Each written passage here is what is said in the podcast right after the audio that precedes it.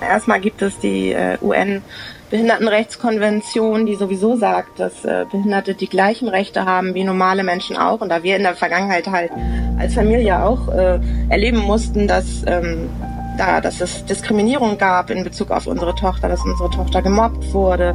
Dann aber halt auch am Strand ähm, dieses Staunen, dass unsere Tochter nun auf einem Stand-up-Paddleboard steht und dass sie da nun drauf war und dass sie sich fortbewegen konnte. Ähm, ich glaube, das hat viele Menschen zum Nachdenken angeregt. Und das war irgendwann genau der Weg, wo ich dachte, wow, die kann das. Und wenn sie das kann, dann können das auch noch andere Menschen.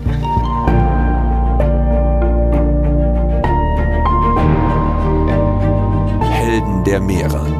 Der Blue Awareness Podcast mit Christian Weigand. Hallo und herzlich willkommen zu dieser Episode von Helden der Meere. Heute ist eine Heldin der Meere zu Gast. Tanja Miranda ist SUP-Instructor und bringt Menschen mit dem Sub aufs Meer. Das Besondere, das sind Menschen, die man teilweise gar nicht auf dem Wasser erwartet hätte. Zum Beispiel Seniorinnen oder Menschen mit Behinderung. Tanja schafft es, alle Barrieren zu überwinden, damit diese Menschen das Meer erleben und über sich selbst hinauswachsen können. Das Ganze ist ja so schon total klasse, aber umso beeindruckender wird's, wenn man erfährt, welche Geschichte dahinter steckt. Und diese Geschichte beginnt mit einem Schicksalsschlag. Und zwar mit einem Unfall, bei dem Tanjas Tochter fast ertrinkt. Natürlich ist die ganze Familie nach diesem Erlebnis komplett traumatisiert. Und Tanja wird in der ersten halben Stunde dieses Podcasts auch sehr detailliert von dieser Zeit und von diesem Unfall erzählen. Das ist wirklich sehr intensiv. Ich kann euch aber verraten, es gibt ein Happy End. Wie Tanja und ihre Familie es geschafft haben, die Abneigung gegen das Wasser zu überwinden und was dann daraus entstanden ist, das ist wirklich inspirierend, das ist richtig toll und ich wünsche euch ganz viel Spaß bei dieser hochintensiven und ganz besonderen Folge. Advertorial Wenn ich mir einen Film anschaue, dann ist das fast immer eine Naturdoku. Denn nichts fasziniert mich so sehr wie die Wunder, die unser Planet zu bieten hat. Besonders, wenn sich diese unter der Wasseroberfläche abspielen. Und allen, die solche Dokumentationen genauso lieben wie ich, möchte ich eine Empfehlung aussprechen. Und zwar haben sich Disney und National Geographic zusammengetan und stellen im April, passend zum Earth Month, Initiativen zum Schutz, zur Wiederherstellung und zur Wertschätzung von unserem Zuhause in den Mittelpunkt. Besonders den Earth Day, nämlich Montag, den 22. April 2024, solltet ihr euch notieren. An diesem Tag starten einige Highlights, darunter auch die Dokumentation Die geheimnisvolle Welt der Oktopusse, die vom Oscar-Preisträger und Meeresenthusiasten James Cameron produziert wurde. Ich durfte die dreiteilige Doku schon vorab anschauen und bin begeistert von diesen Tieren. Sie haben drei Herzen, blaues Blut und können sich durch ein Loch von der Größe ihrer Augäpfel zwängen. Sie sind intelligent, sozial und neugierig, aber zugleich auch furchterregend. Sie sind Meister der Tarnung und Verwandlung und sie besitzen erstaunliche Fähigkeiten, die die menschliche Vorstellungskraft übertreffen. Neugierig geworden? Selbst abtauchen in die geheimnisvolle Welt der Oktopusse könnt ihr am 22. und 23. April jeweils ab 20.15 Uhr auf National Geographic Wild im TV oder ab dem 22. April auf Disney Plus im Stream. Hallo Tanja. Hallo Chris. Na, danke für die Na. Einladung. Ja, herzlich willkommen. Schön, dass du dabei bist. Ähm, du bist gerade in Eckernförde, ganz im Norden, richtig? Fast ganz im Norden. Gibt ja noch ein paar Städtchen, die nördlicher sind. Das stimmt. Flensburg, da geht es noch mal ein bisschen weiter nach oben. Genau. Und du bist natürlich in, in der Eckernförder Bucht ganz, ganz viel unterwegs auf deinem SUP. Ganz genau. Im schönsten Spot von Schleswig-Holstein. Warum der schönste Spot? Aber weil ich einfach finde, die Skyline von unserer Bucht, ähm, wenn man in den Hafen fährt mit dem ältesten Rundsilo Schleswig-Holsteins, das ist, macht einfach mega Eindruck. Oder wenn du unter die älteste Holzklappbrücke Schleswig-Holsteins fährst, ähm, die ist ja 1871 äh, anlässlich der großen Sturmflut gebaut worden. Das ist einfach ein wunderschönes Gefühl. Also das ist echt Heimat. Ich sage immer, wenn ich da unter durchfahre, das ist mein Wohnzimmer, dann komme ich an, dann bin ich zu Hause. Ah, ich merke schon, wir sind quasi schon, bevor ich sie angekündigt habe, in die allererste Kategorie geschultert. Meeresrauschen, in der Kategorie möchte ich immer so gerne von den Gästen einmal mitgenommen werden in deren Element. Und bei dir ist es ja das Sappen auf der Ostsee oder das Sappen auf dem Meer im Allgemeinen. Vielleicht kannst du einmal beschreiben, wie ist denn so ein perfekter Moment auf dem SUP? Der perfekte Moment ist wirklich aalglatte See, schönes, klares Wasser, kein Wind, Hitze, am liebsten so an die 30 Grad, Sonnenaufgang, Möwengeschrei, eine Meerforelle, die neben dir aus dem, Bo äh, aus dem Wasser springt. Ja, und dass du einfach dir die Sonne auf die Stirn brennen kannst. Ähm, dazu ein paar schöne Paddelschläge. Das ist eigentlich der perfekte Moment. 30 Grad beim Sonnenaufgang. Befinden wir uns überhaupt noch in Eckernförde? Ja, im Hochsommer. Das ist so eine Wunschvorstellung. Ich glaube, ganz so traumhaft ist es gerade nicht. Aber ich habe Hoffnung. Aber du bist ja trotzdem das ganze, ganze Jahr über immer auf dem Wasser, wenn ich das richtig sehe, oder? Genau, wir paddeln 365 Tage durch. Wir sind entsprechend gekleidet und ja, nehmen eigentlich ähm, jeden Tag des Jahres mit und halt auch äh, mit seinen Besonderheiten, Temperatur, Klima, ähm, jeden Tag auf eine ganz besondere Art und Weise. Also wenn du sagst, 365 Tage paddelt ihr durch, bedeutet das dann, dass ihr potenziell an 365 Tagen im Jahr paddelt oder tatsächlich an 365 Tagen? Ja, das ist eigentlich echt so ein, so ein Punkt auf der To-Do-Liste, das wirklich mal durchzuziehen. Aber äh, das schafft man einfach gar nicht. Ne? Manchmal sind wirklich die Bedingungen so krass, man darf sich auch nicht in Lebensgefahr bringen und der Körper hat ja auch sein Limit und manchmal braucht man auch einfach eine Pause. Genauso gibt es Sachen an Land zu äh, erledigen. Und dann guckt man sich die Klimabedingungen, den Windfinder an und ähm, freut sich dann auf den nächsten Spot, wo es wieder angenehm ist, wo man wieder raus kann. Verstehe. Was ist es denn eigentlich, was dich am Suppen so sehr fasziniert? Ja, erstmal bin ich da meistens ähm, für mich. Das ist mir manchmal ganz wichtig, dass ich so über das Suppen zu mir kommen kann in einen fast meditativen Zustand komme. Ja, ich glaube, das geht vielen Menschen so, einfach einen Weg zu finden, der Weg zu sich selber. Und ähm, ja, das hat mich irgendwann auf dem Sub so fasziniert, weil ich das zugelassen habe, ne? dass die Gedanken kreisen und irgendwann auch diese Gedanken einfach verschwinden, die Sorgen an Land bleiben und man nichts mehr hat vor sich als den Horizont und ja, diese Weite, diese Endlosigkeit und auch irgendwo die, die Kraft dieses Elements Wasser dann ja so zu spüren bekommt, auch die Schönheit um sich rum, die Uferregion, die Fische im Wasser, das Glitzern der Sonne, die Farben, die man da draußen sieht. Man sieht einfach alles aus einer ganz anderen Perspektive und ja, das hat mich eigentlich vom ersten Moment an total fasziniert. Das Wasser sowieso, also ich bin hier in Eckernförde aufgewachsen. Ich habe mit vier Jahren mein Seepferdchen gemacht. Ich war eigentlich jeden Tag im Sommer hier an der See, in der Ostsee. Also ich glaube, das mit dem Wasser, das wurde mir einfach schon von Anfang an in die Wiege gelegt. ja, und wenn du sagst, du warst ab dem ersten Moment begeistert, kannst du dich noch an den ersten Moment erinnern auf dem SCP? Ja, kann ich mich dran erinnern. Bin ich auch gleich reingefallen. Ich habe das fetteste Board mir gekauft, was es damals gab auf dem Markt, so ein XXL-Teil. Und ja, trotzdem bin ich reingefallen. Also die ersten Momente, die ersten Minuten, die ersten Stunden und Tage, äh, die waren alles andere als toll.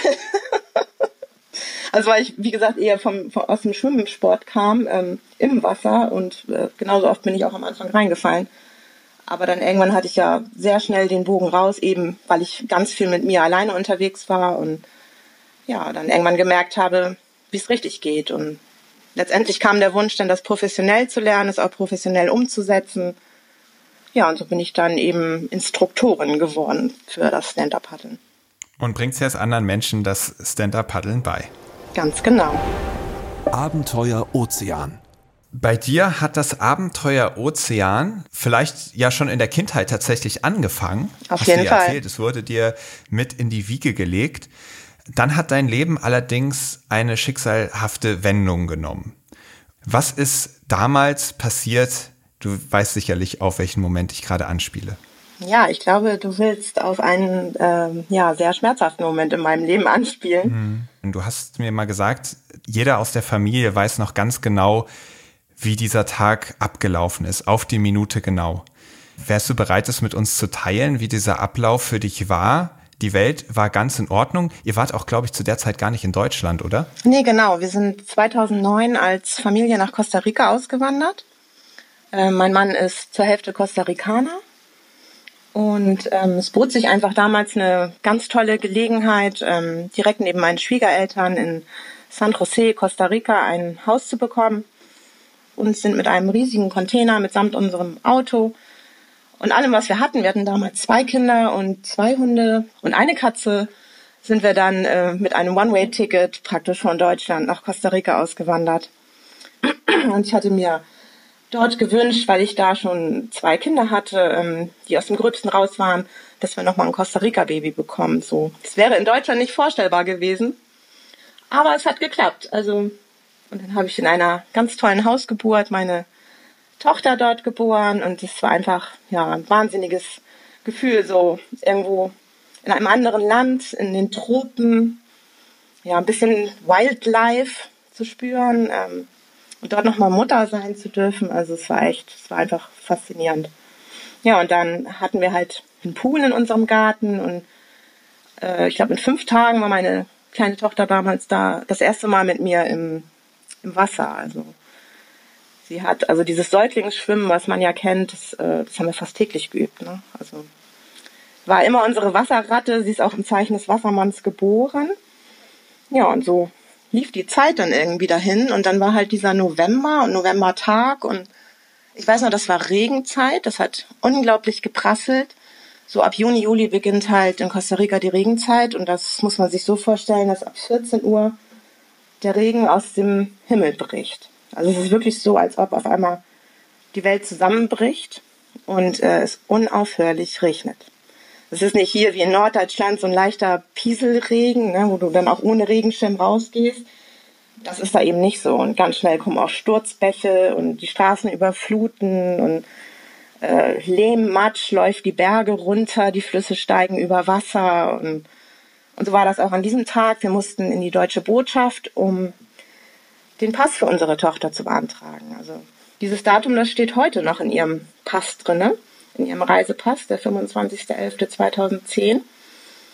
Und halt auch noch mit diesem Passbild, was wir am 24. November gemacht haben. Ja, und in der deutschen Botschaft dort, das ist halt auch ein bisschen anders als in Deutschland. Alles zieht sich, so ein Termin, der dauert, ne, der geht Stunden und irgendwann fangen die Kinder an zu quengeln und oh, wie lange dauert das noch und dies und das und dann hast du da so ein Kleinkind, was vielleicht die Hosen voll hat und Hunger hat und Durst hat, dann ist die Trinkflasche alle und dir läuft der Schweiß runter, weil es so warm ist. Luftfeuchtigkeit noch steigt und dann sind wir irgendwann um die Mittagszeit wieder nach Hause und ähm, genau, wir waren dann irgendwie im Garten und ähm, meine Kleine, die, die konnte da schon sehr bestimmt äh, mit Zeichen und kleinen Wörtern hat sie dann immer so zum Pool gezeigt und hm, hm, und dann sagte, also es war deutlich, sie wollte wieder baden und ich habe gesagt, nee, das ist jetzt zu spät. Ne, es fängt gleich an zu regnen, das geht jetzt auf keinen Fall. Ähm, wir gehen heute nicht baden. Hat sie gequengelt, dann habe ich sie mit reingenommen, dann haben wir irgendwie noch Mittag gegessen und dann wollte ich die Küche aufräumen und dann habe ich sie genommen und habe sie so Richtung äh, zu meinem Mann gesetzt. Der hatte sein Büro damals direkt an der Terrasse und habe dann gesagt so, setze sie jetzt hier hin, ich mache jetzt die Küche und du hast jetzt ein Auge auf sie und er nickte dann und ja, mache ich und ich weiß noch ganz genau, dass ich unsere Metalltür, wir hatten so ein riesiges Metalltor vor der Terrasse, das habe ich zugezogen. Und ähm, auch die Tür, die da drinne war, die war auch zu ja, dann bin ich in die, in die Küche gegangen und habe irgendwie den Geschirrspüler äh, eingeräumt. Habe dann gesehen, dass da unten eine Schraube locker war und habe diese Sternschraube gesehen und diese Sternschraube in dem Moment, die erinnerte mich komplett an den Bauchnabel meiner Tochter. Und ich habe dann so innegehalten, habe mir die Sternschraube angeguckt und dachte so, hm, das sieht aus wie der Bauchnabel deiner Tochter. Ja, und dann im nächsten Moment kam mein Mann in die Küche und sagte, wo ist sie? Und ähm, sagte er, sie ist ja bei dir, ich habe sie ja hingesetzt. Und in dem Moment rannte er schon raus und das nächste, was ich hörte, war ein langes, langes Nein. Ja, dann habe ich ihn in den Pool springen gesehen und er hat sie dann über sich, äh, die Arme in die Höhe, hat er sie mir entgegengestreckt. Und ähm, ich habe sie ihm sofort abgenommen, ich habe sie auf den Boden gelegt stabile Seitenlage gemacht. Da kam dann auch so ein bisschen ja, Erbrochenes aus ihrem Mund. Und dann habe ich sofort angefangen, sie, sie zu reanimieren. Und ähm, mein Mann hat sofort das Handy genommen und den Krankenwagen gerufen. Und es hat einfach irre lange gedauert, bis der Krankenwagen kam. Und dann sind wir mit ihr die Treppen nach unten vor die Haustür, haben das Tor aufgemacht unten. Und das Erste, was uns entgegenguckte, waren Kameraleute, Fernsehteams, die uns dann da unten gefilmt haben. Und das muss man sich so vorstellen, dass der Notruf in Costa Rica, der wird abgehört von den Fernsehsendern. Und also die sind schneller äh, als die Krankenwagen vor Ort. Ja, und dann irgendwann kam so ein grüner, weiß ich nicht, Mitsubishi-Bus oder sowas. Und dann kam auch ein Rettungssanitäter, vielleicht eine Ärztin, ich weiß es nicht. Äh, von innen sah es aus wie eine Holzpritsche.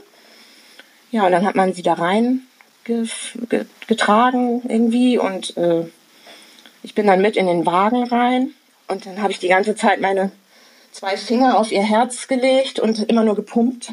Und dann fragte mich der eine Sanitäter, was machst du denn da, Mama? Und ich gesagt, ich pumpe. Und dann lachte er.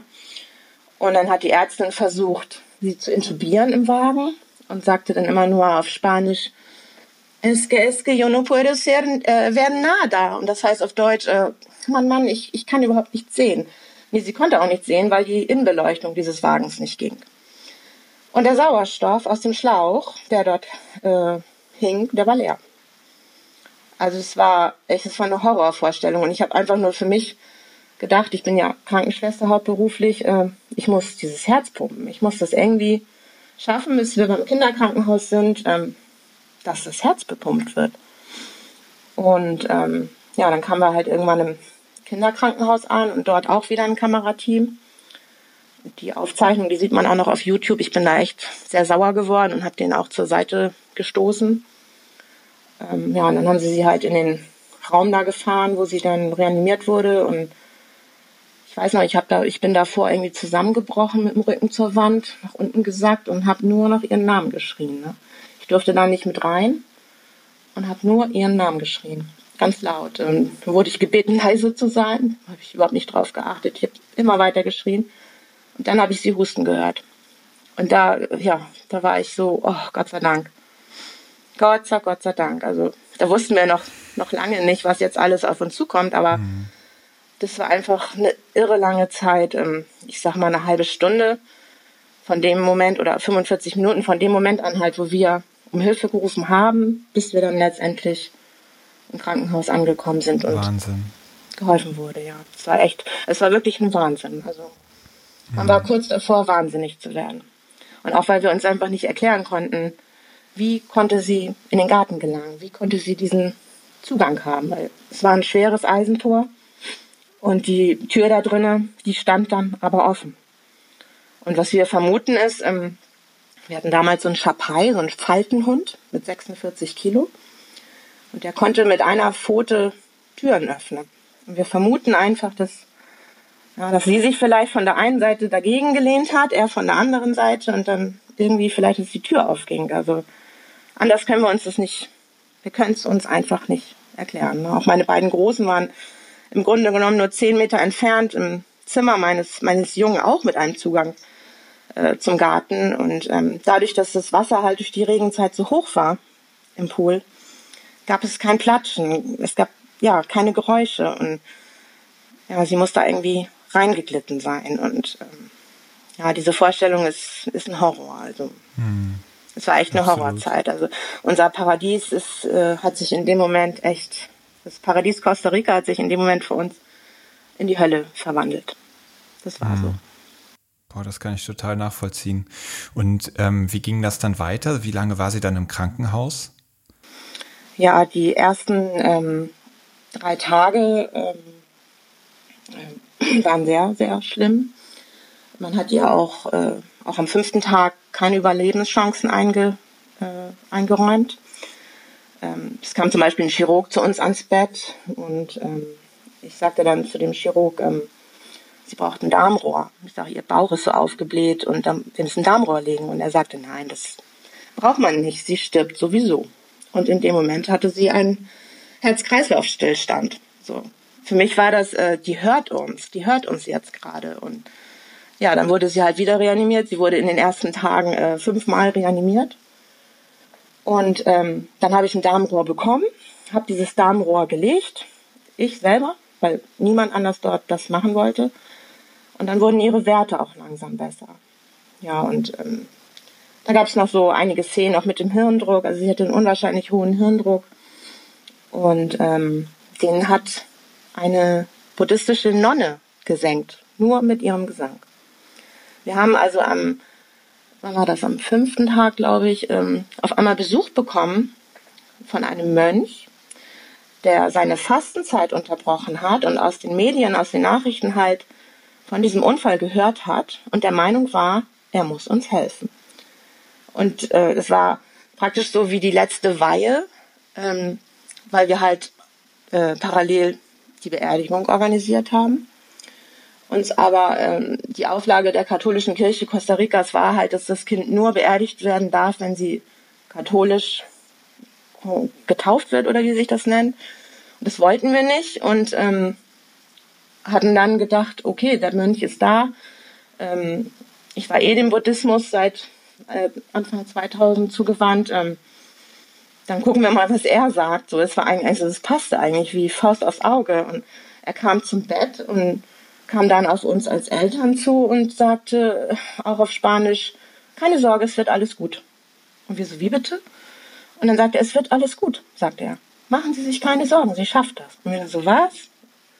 Also äh, so völlig widersinnig. Ne? Wenn du da Leute um dich rum hast, die besten Mediziner, die dich belächeln und sagen, hier, unterschreib mal die Organspende. Das hatten wir alles schon gemacht. Ja, und dann kam halt diese Nonne dazu und die hatte darum gebeten, dass sie ein paar Stunden bei unserem Kind sein darf und ein Mantra singen darf.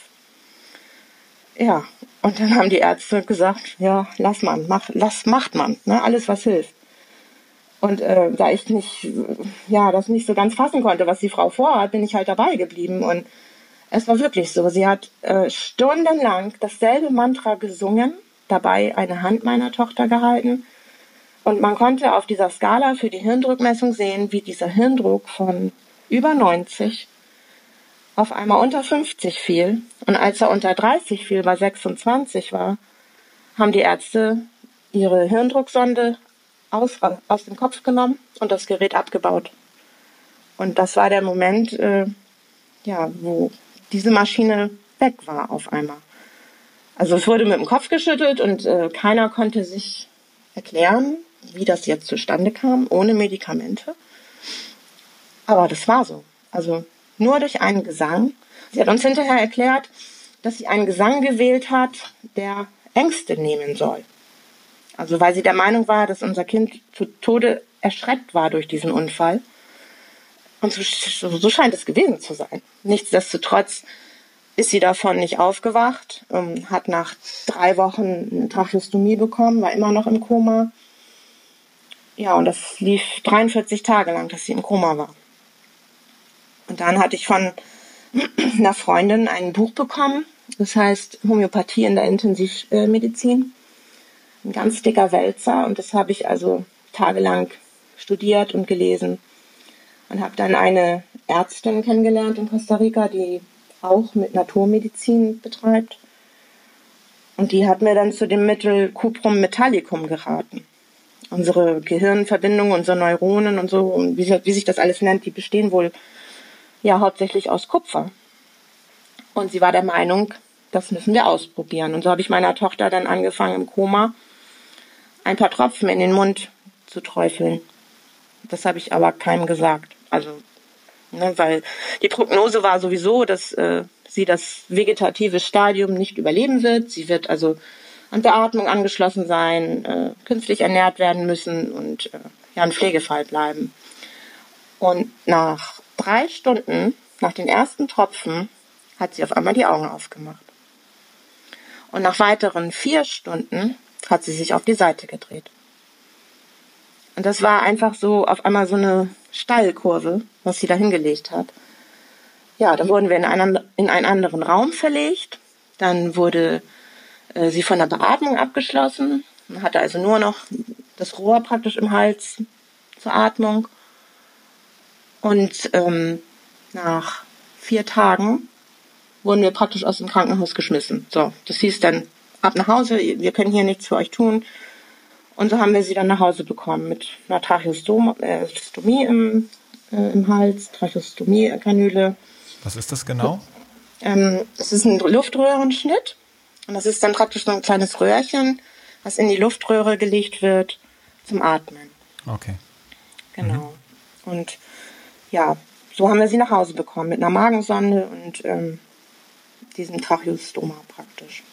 Und dann hatten wir, weil wir dort äh, in der Nähe eines Reha-Krankenhauses gewohnt haben und neben uns war ein Reha-Laden, also wirklich direkt an unser Haus grenzte der. Da ist mein Mann dann hin und kam dann auch sofort mit einem jungen Krankengymnasten wieder, der Miguel.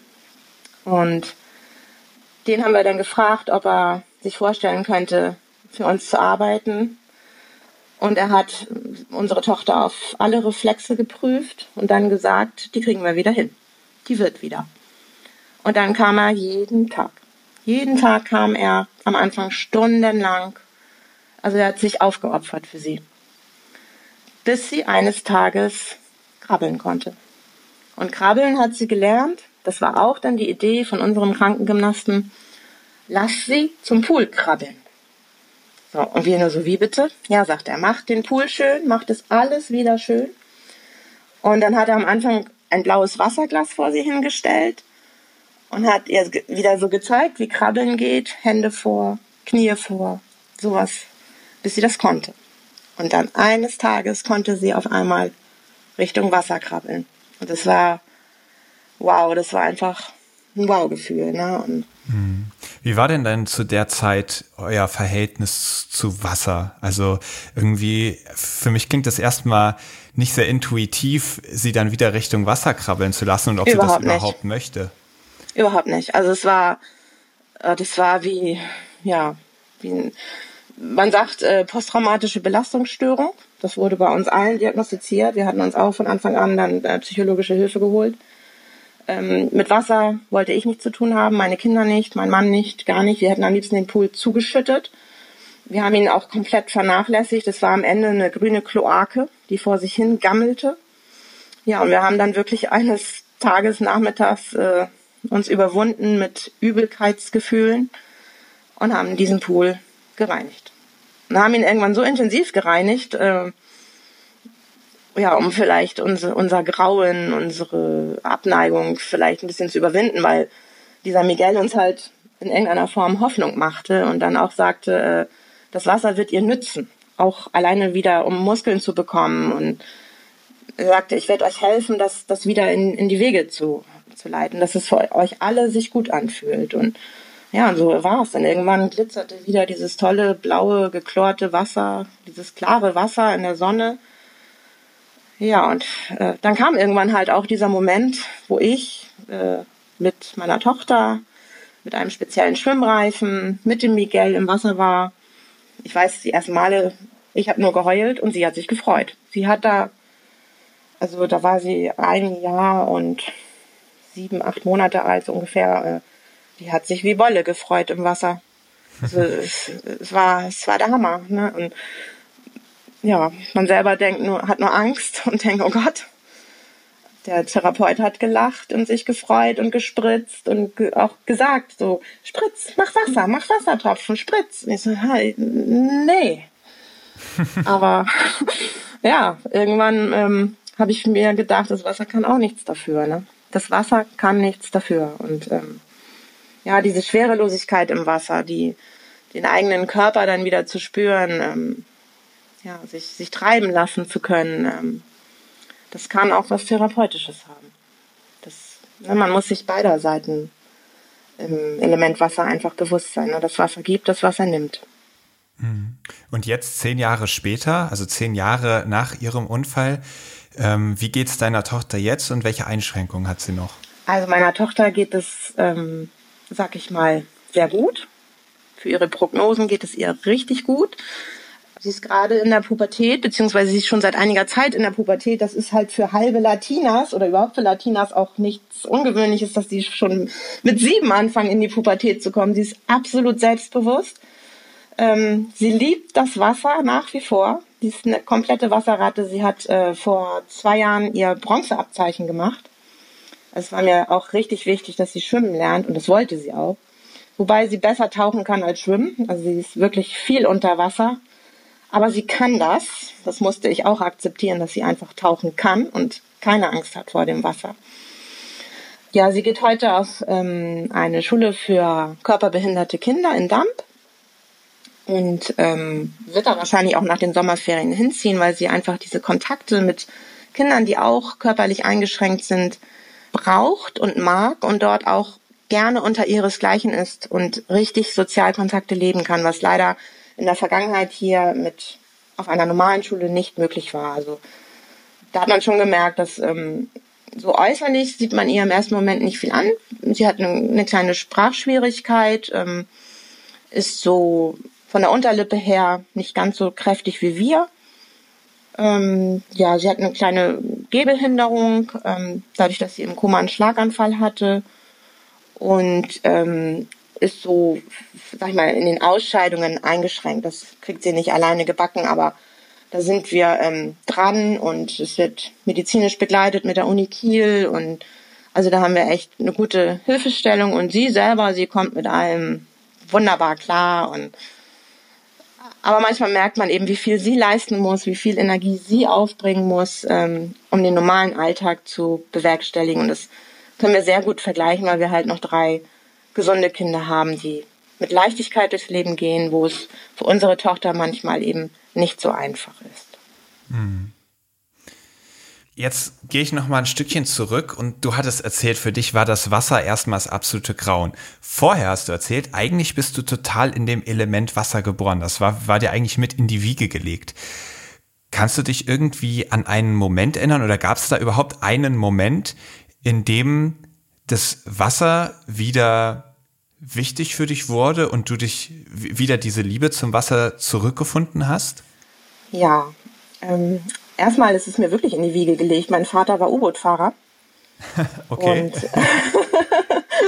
genau, und das war äh, auch damals der Grund, warum ich nicht in Eckernförde, sondern in Neustadt geboren wurde, zwei Wochen vor Termin, weil meine Mutter ihn zum Hafen nach Neustadt gebracht hat.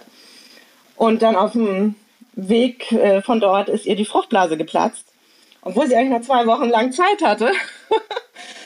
da habe ich sie wohl nass gemacht und dann musste sie in Neustadt ins Krankenhaus, hat mich dort bekommen und durfte dann drei Tage später mit mir wieder zurück nach Eckernförde. Ja, aber nach diesem Unfall, ähm, ja, wie gesagt, Wasser war für mich erst ein Grauen. Ähm, dann war ich irgendwann wieder froh, dass ja, dass ich das Wasser nutzen durfte. Und, und war das so ein Prozess, dass du erst irgendwie dich ja richtig überwinden musstest, ins Wasser zu gehen und es wurde dann langsam besser oder gab es irgendwie so einen Moment, in dem es wieder Klick gemacht hat und du gemerkt hast, ah, jetzt bin ich wieder zu Hause in diesem Element? Ja, also in Costa Rica im Pool, wie ich dir das vorhin schon sagte, ähm, das war wirklich am Anfang äh, verbunden mit einer ganz starken Übelkeit. Mhm. Also äh, selbst wenn ich mich dann morgens gezwungen habe, dort meine Runden zu drehen, ähm, mir war immer schlecht. Und man hat, also ich hatte immer diese Bilder im Kopf von dem Unfalltag. Mhm.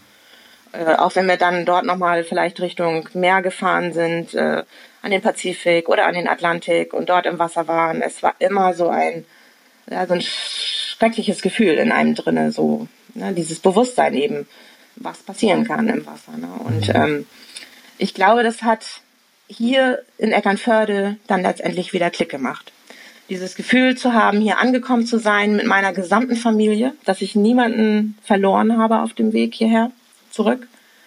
Und dann halt auch ja, am Meer zu stehen, ähm, letztendlich auch mit meinem ersten Stand-Up-Paddleboard dann mich wieder auf den Weg zu, äh, zu begeben. Irgendwann war das vorbei. Also und, und so ist es auch heute. Also ich bin unglaublich dankbar dafür, dass ich hier sein darf, wo ich jetzt bin. Und ähm, aber ich bin mir eben der Gefahr, die das Wasser mit sich bringt, auch sehr bewusst und das vermittle ich auch meinen äh, Schülern in den Kursen. Hm. Ja, das ist eigentlich auch ein ganz guter, ganz gute Überleitung zu dem nächsten Schritt, weil mittlerweile bist du ja nicht nur gerne auf dem Wasser, sondern du bist, du bist ja wirklich auch Instructor, also du bringst anderen Menschen das Sappen bei, du bietest Kurse an und jetzt kommt, wie ich finde, der absolute Hammer, nicht nur für gesunde Menschen, sondern auch für Menschen mit Behinderung. Und ganz genau. Das heißt, du hast dann auch deine Tochter mit aufs Sub genommen. Ich vermute mal, so ist das dann entstanden oder täusche ich mich da? Ja, so ist das entstanden. Also ähm, zum einen bin ich äh, examinierte Krankenschwester und habe halt äh, immer viel Berührung ähm, mit gehandicapten Menschen gehabt oder ne, mit, mit Menschen, die durch Krankheit Leiden erfahren haben. Und ähm, ja, so wie meine Tochter eben trotz allem eine Wasserratte geblieben ist, hat sie halt irgendwann auch gesagt, oh, ich möchte paddeln. So, und das war halt, die ersten Versuche waren nicht ganz so prickelnd und ähm, wir haben halt auf eine bestimmte Art und Weise angefangen. Und ähm, genauso wie auch äh, damals noch in unserem eigenen Pool, da haben wir auch mit einem Surfbrett gearbeitet, wo sie drauf liegen konnte. Und einfach nur dieses sich, also getragen werden vom Wasser, das hat ihr damals schon viel geholfen, bis sie dann halt auch angefangen hat, äh, die Hände ins Wasser zu stecken, ähm, auf dem Bauch dort äh, auf dem Brett zu liegen und das zu spüren, animiert zu werden, das Wasser wieder anzufassen. Und ja, so war eigentlich jetzt auch der, der Schritt mit ihr vor einiger Zeit. Ähm, und ähm, sie musste wirklich sehr viel üben, äh, weil sie eben auch nicht äh, standsicher war auf dem Brett.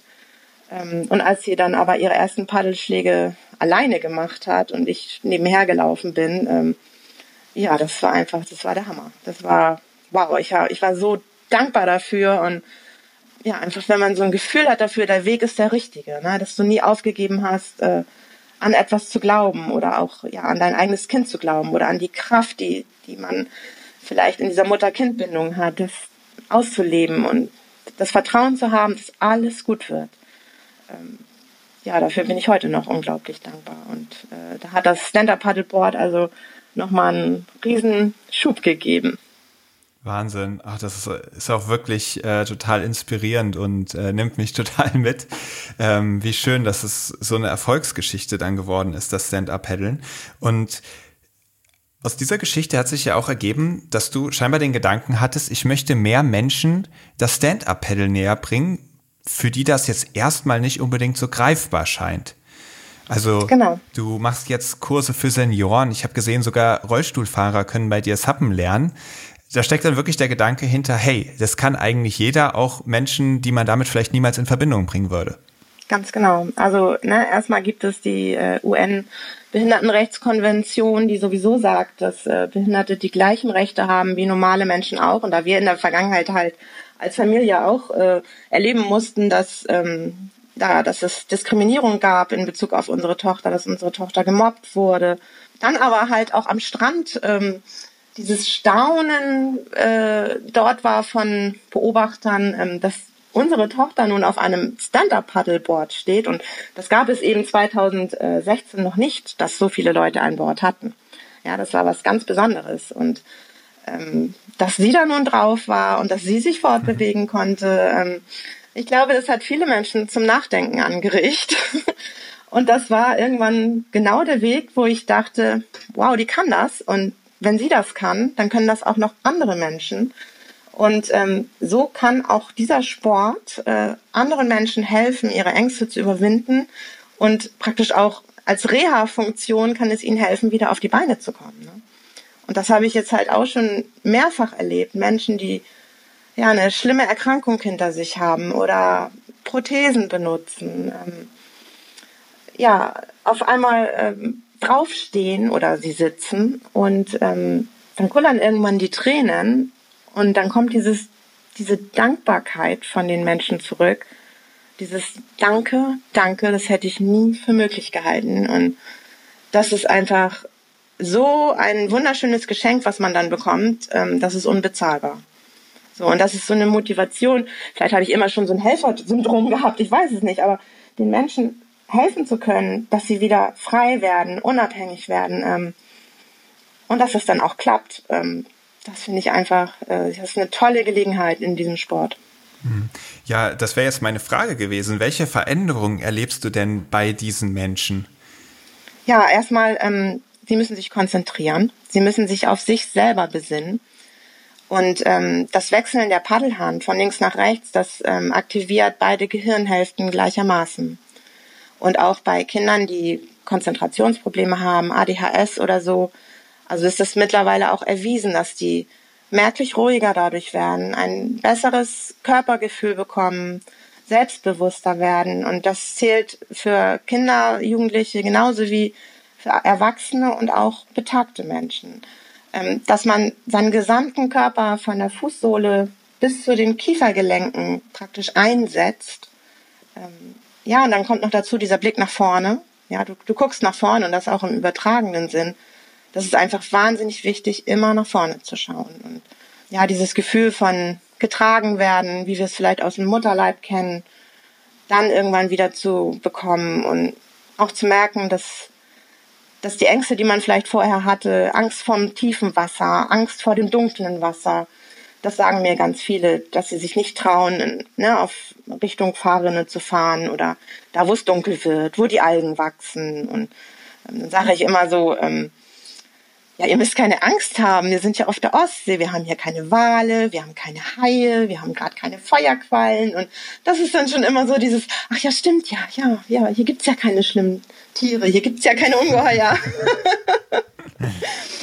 nee, und also klar, man kann reinfallen, aber das passiert ja nun auch nicht ständig. Es ist nun mal ein Wassersport, man kann nass werden, aber auch da kommt ganz schnell so ein wachsendes Vertrauen in die eigenen Fähigkeiten. Und ähm, ich habe bisher niemanden gehabt, ähm, der davon am Ende nicht angefixt war.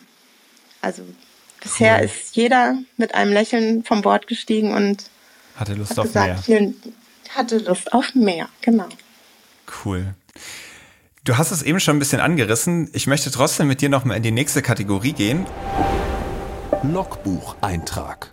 In der Kategorie möchte ich so ein bisschen mehr über den Menschen erfahren, mit dem ich hier gerade rede. Und zwar so ein bisschen das Alltägliche. Also, du hast schon erzählt, du bist Krankenschwester. Genau. Und wahrscheinlich dadurch auch relativ viel am Arbeiten. Ähm, nicht mehr, nicht mehr, nicht mehr. Und das ist auch so gewesen, ähm, seit dem Unfall meiner Tochter habe ich nicht mehr äh, woanders gearbeitet, sondern ähm, war 24 Stunden lang für sie da. Ach so. Also ich habe mein Wissen und mein Können in sie gesteckt. So war das. Es war auch wirklich gar nicht anders möglich. Also ich hätte nicht in dem Zustand, in dem sie lange war, noch arbeiten können.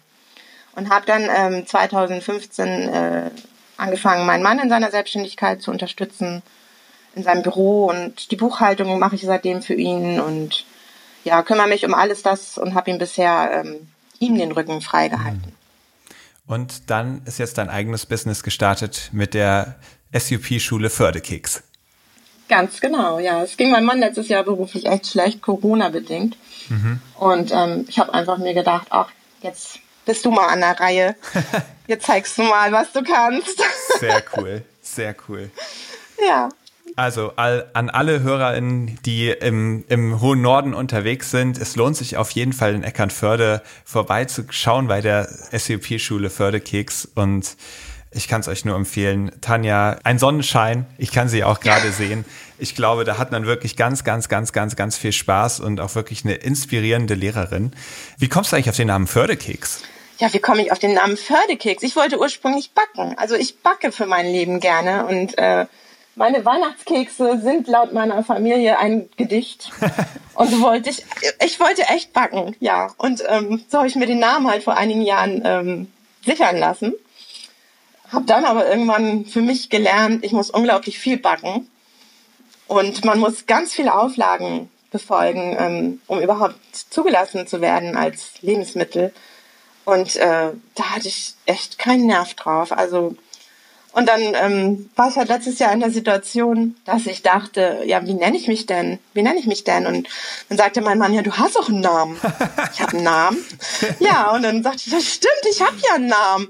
Und ähm, seitdem werde ich halt manchmal gefragt, ja, aber wie kommt denn Fördekeks und Stand-Up-Paddeln zusammen? Dann sage ich, ja, es gibt ja auch Fördekrümelkurse. Das sind dann halt die Kurse für die Kinder. Und dann sagen alle so, aha, so, dann macht das irgendwo wieder Sinn, ne? Ach, witzig, das war mir jetzt auch gar nicht bewusst. Das war quasi noch das, das Bäckereischild, was übrig war und äh, dann wurde das halt über die Surfschule gehangen.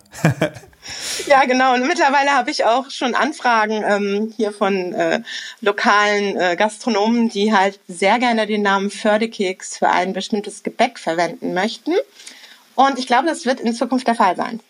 Ah, und dann okay. gibt es einen Fördekeks. Also hm. kehrt der Name zu seinem eigentlichen Sinn zurück. genau, und gibt vielleicht auch in Zukunft Energie auf Paddeltouren. Sehr cool, da bin ich aber gespannt. Am Abgrund der Meere. Wenn jemand so wie du so oft auf dem Meer unterwegs ist, fast 365 Tage im Jahr, dann erlebst du natürlich auch, was auf den Meeren vielleicht im Argen liegt und wo es den Meeren nicht so gut geht. Und wer so ein bisschen verfolgt, deine Social-Media-Kanäle, der sieht auch, dass du wirklich täglich mit Müll in Berührung kommst. Vielleicht kannst du einfach mal beschreiben, wie ist da die Situation in Eckernförde? Wie war das vor 40 Jahren hier? Vor 40 Jahren, ich erinnere mich als Kind, wenn ich getaucht bin, hatte ich eine wunderschöne Unterwasserwelt. So fast wie Ariel. Ähm, grüne kleine Algen, ähm, Seenadeln, ähm, Seesterne, kleine Fische, kleine Krabben. Das sind so die Erinnerungen, die ich an meine Kindheit habe hier in Eckernförde am Strand. Und wenn ich heute gucke, ist das erschreckend. Ich kann mich nicht daran erinnern, dass ich als Kind Müll gesammelt habe am Strand. Das gab es einfach mhm. nicht. Also es ist keine Erinnerung da für mich. Heute ist das so, das ist auch etwas, was ich meinen Schülern beibringe, dass jeder am Ende seines Kurses eine Minute investiert, um das, was er am Strand findet, aufzusammeln. Eine Minute seines Lebens, seines Tages. Und darüber mache ich Fotos. Und gestern gerade habe ich ähm, wieder 75 Bilder auf, eine, äh, auf einen Untergrund gebracht, so als Collage. Und das sammle ich eben und stelle das dann bei mir auch in der Substation aus, um die Menschen dazu äh, darauf zu sensibilisieren für das Problem Müll, was uns hier umgibt. Und es ist einfach so, dass du vom Ufer aus gar nicht siehst, was da unten teilweise dir entgegenblinzelt, wenn, vor allem wenn das Wasser klar ist. Das ist einfach erschreckend. Wenn man sich überlegt, dass ein Prozent des Meeresmülls an der Wasseroberfläche schwimmt und der Rest unaufgreifbar zu Boden versinkt. Und so sieht das hier leider auch aus. Also jetzt haben wir das Glück, seit der letzten Strandgutaktion vor etwas über einem Monat dass wir hier ein paar Taucher äh, gefunden haben, die sich bereit erklären, einmal monatlich ähm, den Hafen zu reinigen, weil sie selber gesehen haben, mit einmal im Jahr kommst du einfach nicht mehr hin. Das ist so viel, was vom Land in den Hafenbereich geweht wird. Es ist aber auch so viel, was bei Oststurm hier angetrieben wird und dann einfach bei Weststurm wieder hinausweht. Wir finden heute noch Silvester-Raketenrückstände von vor zwei Jahren man findet einfach die unglaublichsten Sachen im Wasser oder am Strand. Ähm, und das ist einfach wahnsinnig traurig. Mich macht das wirklich richtig, richtig traurig. Und wenn das so weitergeht und nichts passiert und wir nicht alle mithelfen, dass es besser wird, dann werden wir in 30 Jahren mehr Plastikmüll im Wasser haben, als es Fische gibt. Und wir haben jetzt bereits, glaube 169 tote Zonen in der Ostsee, entlang der deutschen Ostseeküste, wo es einfach kein Leben mehr gibt. Und in meinen Paddeltouren muss ich jetzt auch einfach mal sagen, ich habe das am Anfang erzählt von der Meeresforelle. Mir ist in fünf Jahren eine einzige Meerforelle begegnet. Nicht mehr. Und jetzt erst, nachdem wir diese Corona-Pandemie haben, habe ich das Gefühl, es kommt wieder Leben zurück. Ich habe jetzt hier Anfang des Jahres unglaublich viele wurmartige Fische, ich glaube, das waren Rotaugen gesehen, die ich vorher nicht gesehen habe. Auch auf einmal wieder ähm, viele, viele Seesterne im Wasser. Ähm, jetzt bereits zweimal in der Woche ist uns eine Schweinswalfamilie begegnet. Oh, wie schön. Ja, ist richtig schön. Und vielleicht hat die Ostsee hier diese lange Ruhepause verdient. Sowieso erholt sie sich hier immer recht gut in der, in der kalten Jahreszeit. Aber ähm, generell ist das, was auf dem Grund liegt, was man sieht, vom Bord aus, das ist einfach erschreckend. Ja, ja, ja, das glaube ich. Also die Erfahrungen, die kenne ich auch und ich glaube, die kennen auch ganz viele Menschen, die viel im Wasser sind. Ja. Und ganz viele Menschen. Wie kommst du damit klar? Du sammelst da ja jedes Mal, wenn du paddeln gehst, sammelst du Müll ein, so wie ich dich verstehe. Genau. Und wie kommst du damit klar, dass das scheinbar gar nicht weniger wird? Also das kann ja auch was Frustrierendes haben, dass man immer wieder einsammelt, aber gefühlt ändert sich gar nichts. Nee, ich bin nicht so ein Mensch, dass ich so schnell frustriert bin. Also das ist das Gefühl, äh, nö, das, das ist nicht mein Gefühl. Ähm, und ich denke sowieso, wir haben nur ein Leben, wir können nur, ne, wir können was Gutes tun in diesem einen Leben und ja, mir wurde irgendwo das Leben meiner Tochter geschenkt, wofür ich unglaublich dankbar bin. Und äh, wenn ich eben meine Paddeltour unterbreche, um irgendwas aus dem Wasser zu fischen und sei es nur ein achtlos weggeworfener Mundschutz, ja, dann ist das eben so. Dann ist das in dem Moment die Aufgabe, die ich äh, mir auf dieser Paddeltour nehme. So, wenn ich dafür vielleicht eine Ente oder eine Möwe oder einen Fisch retten kann, indem man nicht sich in diesem Gummiband des Mundschutzes verheddert, äh, dann ist das eben so. Dann mache ich das eben. Also ich mache mir da gar keine Gedanken drüber, ob das nun genug ist oder ob es zu viel ist. Äh, ich tue es einfach. So, und das ist so, so ein Spruch, so dieses Just do it. Hm.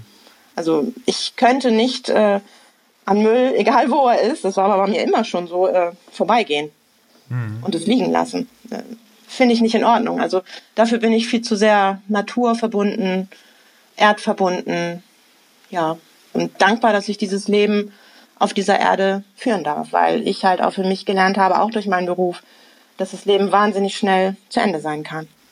Cool, das ist echt toll. Also das heißt, du hast auch gar nicht so dieses Gefühl, dass du mal müde wirst, irgendwie Plastik einzusammeln und irgendwie an manchen Tagen, also ich kenne das zum Beispiel, dass ich, wenn ich laufen gehe, also ich wohne ja leider nicht am Meer, aber wenn ich laufen gehe, dass ich auch immer versuche, mindestens drei Teile mitzunehmen. Und manchmal gibt's Tage, dann laufe ich an irgendwas vorbei, bin so in meinem Trott und auf einmal merke ich, ah, warte mal, ich bin gerade an was vorbeigelaufen und es ist jetzt schon fünf Meter, zehn Meter, 15 Meter hinter mir und mich verfolgt dieser Gedanke so, ah, oh, du bist jetzt vorbeigelaufen, ja, muss ich jetzt umdrehen oder nicht? Und äh, also ich, ich müsste lügen, wenn ich sagen würde, ich drehe jedes Mal um. Manchmal kriege ich es dann auch nicht hin und, und, und laufe dann einfach weiter und denke, oh nee, also jetzt drehe ich mal nicht um und vielleicht finde ich auch im weiteren Lauf dann noch meine drei Teile zusammen. Aber also das Gefühl kennst du dann doch auch, wenn du beim Sappen einmal mehr was an dir vorbeitreiben siehst? Klar. Und manchmal ist das Wasser oder der Wind dann auch gerade so, dass ich dann auch nicht rankomme. Und dann kommen bei mir jetzt wirklich so Gedanken im Kopf, dass ich dann sage, es tut mir leid, das schaffe ich jetzt nicht. Hm. Ja, dieses, es, es tut mir einfach dann sehr leid für unsere Erde, dass, dass sie damit selber erstmal klarkommen muss.